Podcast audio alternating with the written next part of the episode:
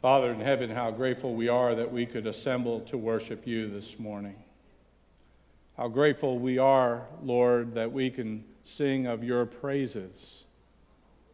That you, Lord Jesus, having come into the world, are the Savior of the world. And we thank you, Holy Spirit, that you put that song in, in our hearts, even praise to our God. And we rejoice and give thanks to you Almighty God, triune God, creator and sustainer of all that exists. We worship and adore you. We bow not only our heads, but our wills, our hearts to you in worship. We pray for the Holy Spirit, the Spirit of truth, to illuminate your word and allow it to find lodging in our hearts and minds and to do its transforming, living work in our hearts, drawing us ever closer, Lord, to you. For your glory, we ask it in Jesus' name. Amen. I wanted to ask you this question on this first Sunday of the new year. Do you like to play games? I hear that sound. Are you a fan of game shows? There's one game show I, I really do like to watch, and it's called Jeopardy. Any Jeopardy fans here? Oh, yes, I see three hands, four hands. Um, but there was a game show back in the early days of my life that I think you can still watch it uh, as a repeat. Um, it was called To Tell the Truth. And there were typically four uh, celebrity panelists, and then there were three contestants. And the object was that these celebrity uh, team of, of challengers would try to figure out which one of the three contestants is actually telling the truth, and the other two are imposters. And they would do it by using specific questions. And through the answers to those questions, they would try to discern who was telling the truth. Well, in the context of this passage, I think it's very important that what John is telling us here is that indeed we need to be discerning Christians, to be able to discern the spirits that are being used in our day in regard to the messages that they are sending out. Because, in every respect, he is calling us as Christians to test the spirits. In fact, he says it very clearly here in verse 1. He says, Beloved, referring to the believers of God, do not believe every spirit but test the spirits to see whether they are from God, because many false prophets have gone out into the world. John is warning us as believers in God in this world that we need to be people who have spiritual discernment, that we need to test the spirits to see whether or not they are from God.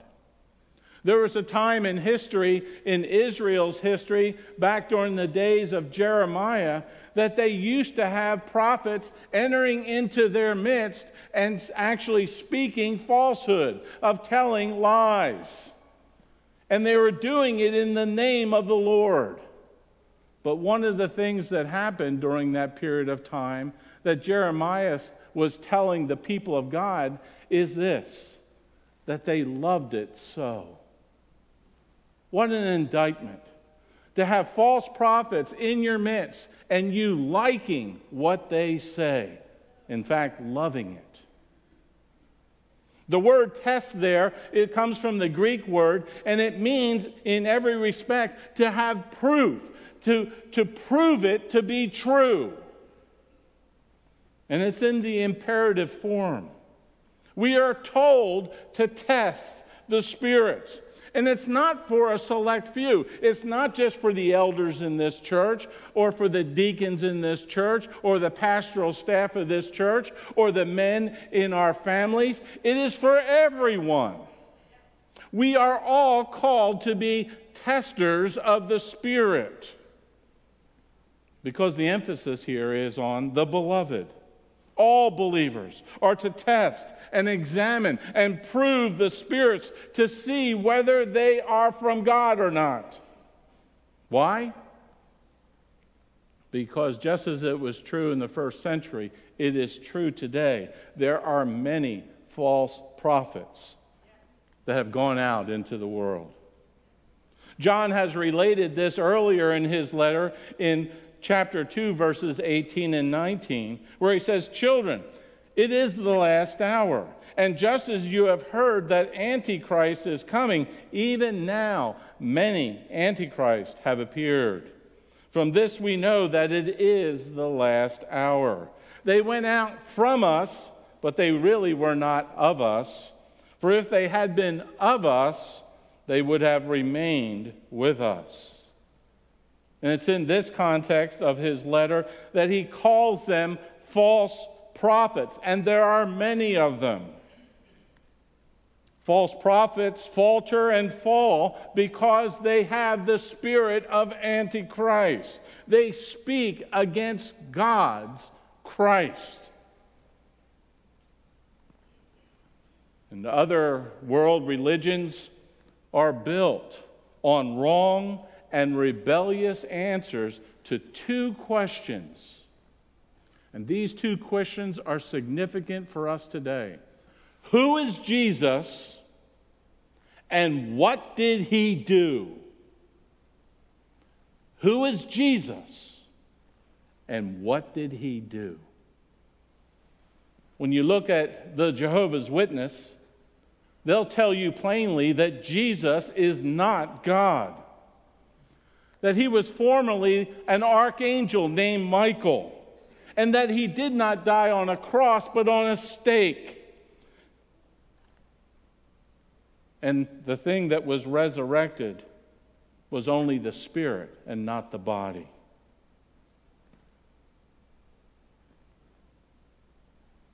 The Mormons, they believe that Jesus is a separate God from the Father. He was created as a spirit child by the Father and by the Mother of heaven.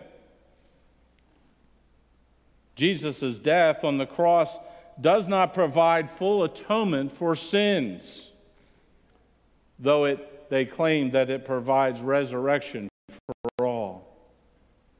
And even in Islam, Jesus is one of the most respected of the 124,000 prophets that have been sent by Allah.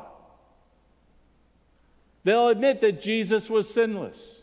They'll admit that he was born a virgin that he was a miracle worker, but he was not the Son of God.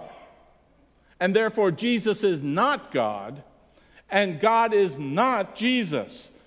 And though Jesus was crucified, was not, uh, in our faith, he was crucified, they do not believe that Jesus was crucified. And it's in all of these false religions that we have false prophets that prophesy false messages of false gods to false worshipers, offering false hope with false doctrine.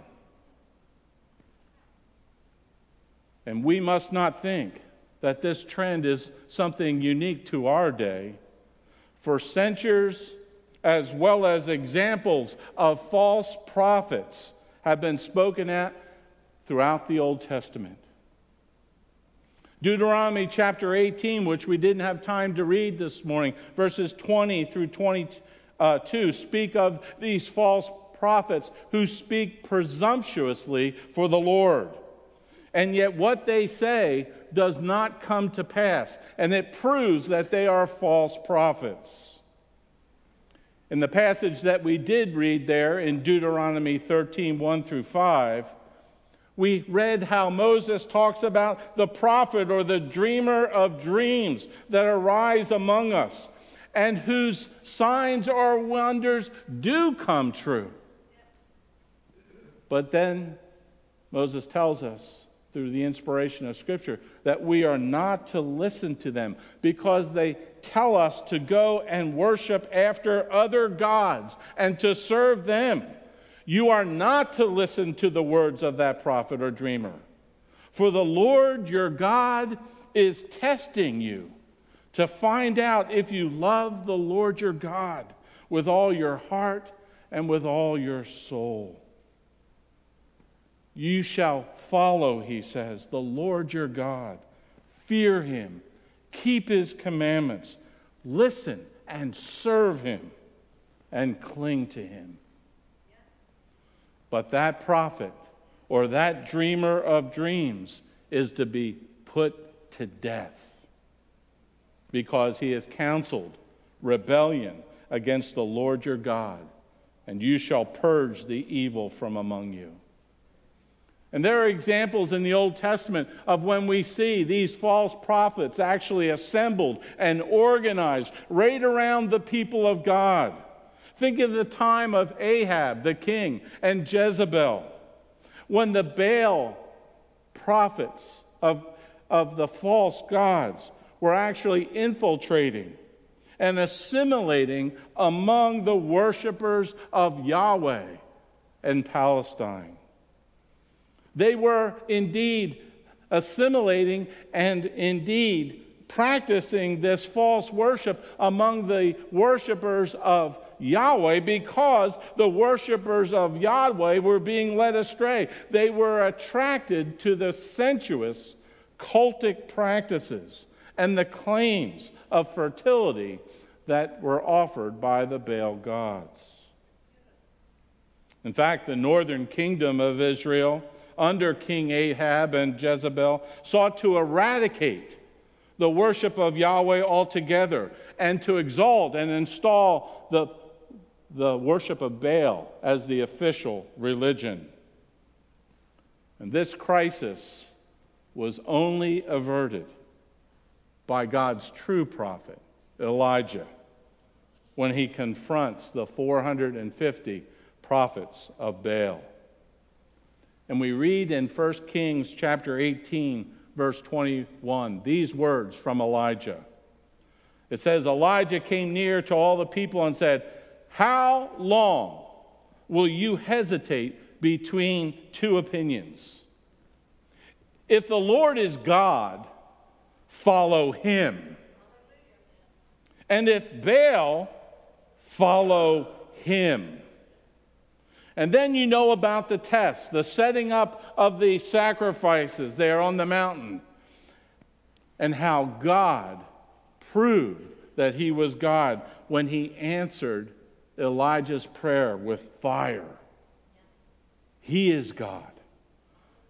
And when the people that were surrounding this great event of challenge between the prophet Elijah and the prophets of Baal, when they saw the fire of the Lord fall and consume the burnt offering, that's when the people said, and they fell down on their faces and they said, The Lord, He is God.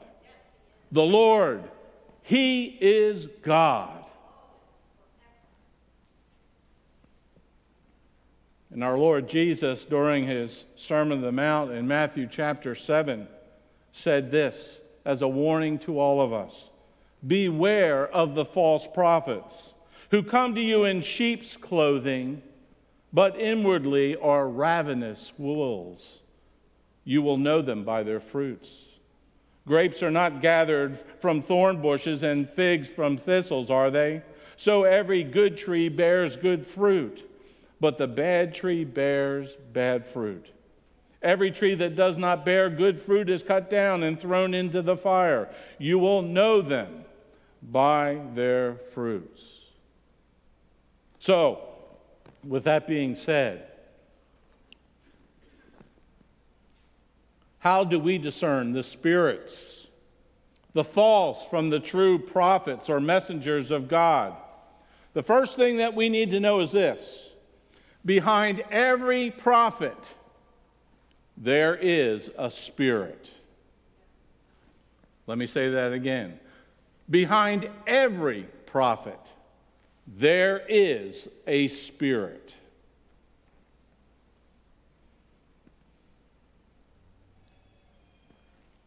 As John points out there in verses 2 and 3. By this you know the Spirit of God. Every spirit that confesses that Jesus Christ has come in the flesh is from God. And every spirit that does not confess Jesus is not from God. This is the spirit of Antichrist, of which you have heard that it is coming and now is already in the world. To know whether or not the truth is coming from God, the message must align with God's inspired revelation in His Word concerning His Son, the Son of God, incarnate. Every spirit that confesses Jesus Christ has come in the flesh is of God.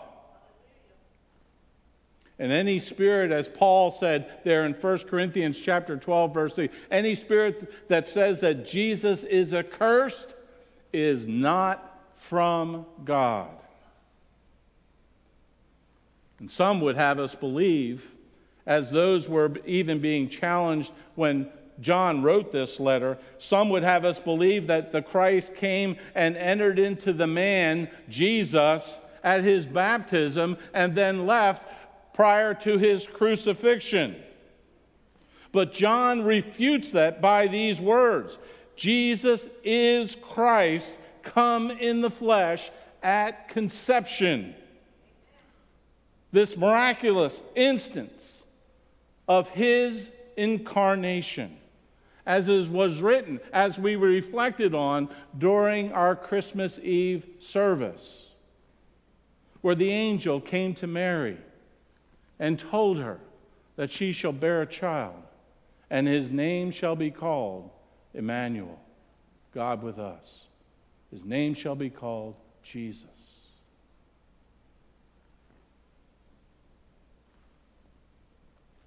It is important that we recognize and hold to that historical truth of the incarnation of God, that the Word did become flesh and dwelled among us. This permanent union of God and man in the person of the Lord Jesus Christ is a truth that cannot be maligned. It cannot be altered. It must be true to each one of us as believers. Notice what he says here in verse 3 Every spirit that does not confess Jesus is not from God. This is the spirit of Antichrist, of which I have told you that is coming and is already in the world. It was John earlier in chapter 2 who said this Who is the liar? But the one who denies that Jesus is the Christ. This is the Antichrist, the one who denies the Father and the Son. And as I said to you earlier,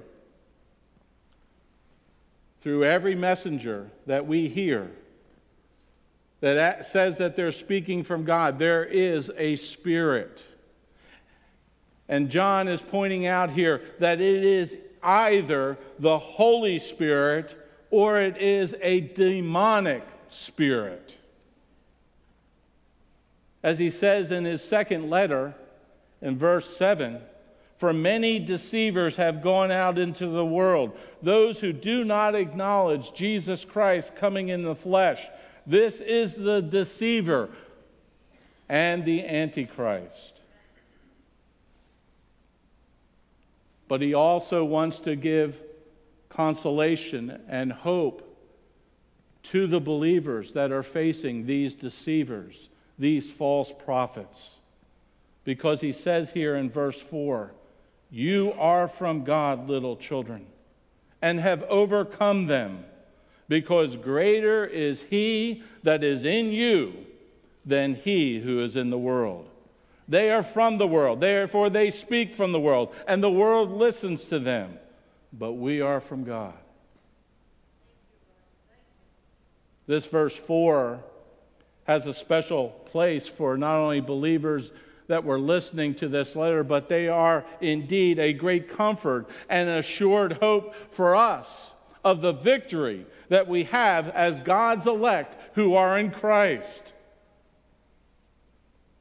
This verse has a special meaning to me personally, since it was the scripture that was shared with me when God, by his loving grace and mercy, saved me as I heard the gospel of Christ and put my faith and trust in the Lord Jesus for salvation back in March of 1976. It was this verse You are of God, little children and have overcome him, because greater is he that is in you than he that is in the world.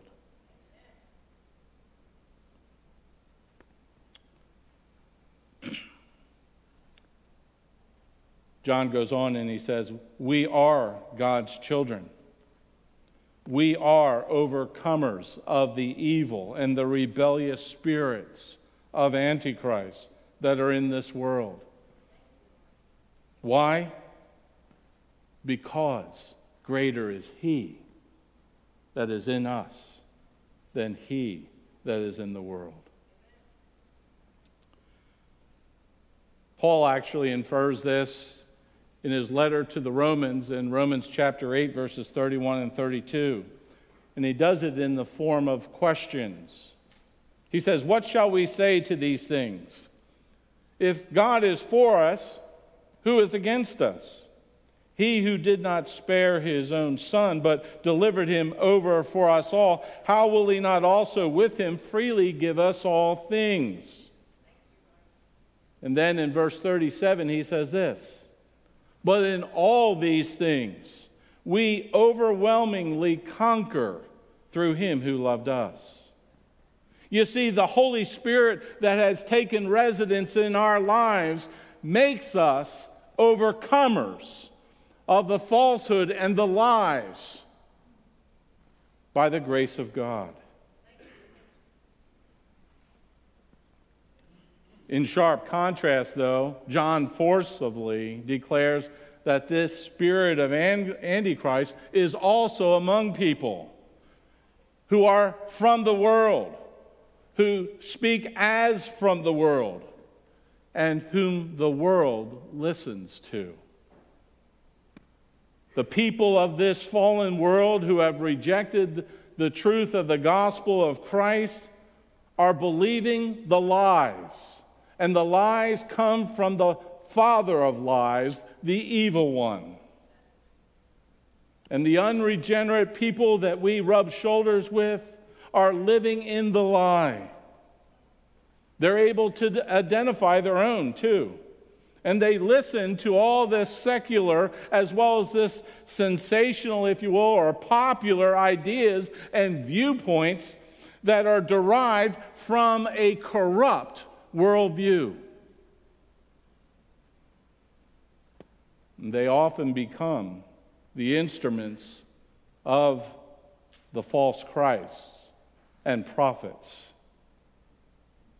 There are those who even wrongly speak of the Lord's return, such as was taught there in Matthew chapter 24. But John reminds us, as believers in Christ, that we are from God. And he says, He who knows God listens to us. He who is not from God does not listen to us. He says, By this we know the spirit of truth and the spirit of, of error. It is the Holy Spirit who is the Spirit of truth. All other spirits are not of the truth. And John concludes by teaching us that as believers in Christ, being from God, we know God's voice. We listen to God's word. Those who do not listen to God are not from God. So, let me ask you are you able to test the spirits that are in the world? Can you discern which spirit is coming from God and which are having other origins? Are you recipients of God's grace, of the true gospel of Jesus Christ that is found in the Bible? And if not, what spirits are you listening to? I tell you, if they are not the gospel of God found in Christ Jesus our Lord, it is not the spirit of truth, it's the spirit of a lie. And as F.F. F. Bruce comments on this particular verse, he says this No matter how charming, how plausible, how eloquent the prophets in question may be, the test of their witness to Christ and his truth is the test by which they must be judged.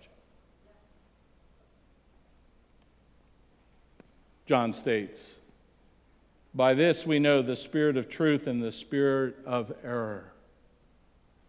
The spirit of truth will always come from God's Spirit through the Word. The spirits of error and lies are demonic and they are from the devil. So, let us not be gullible or deceived by false spirits in our world. Let us test the spirits of truth and of error. Amen.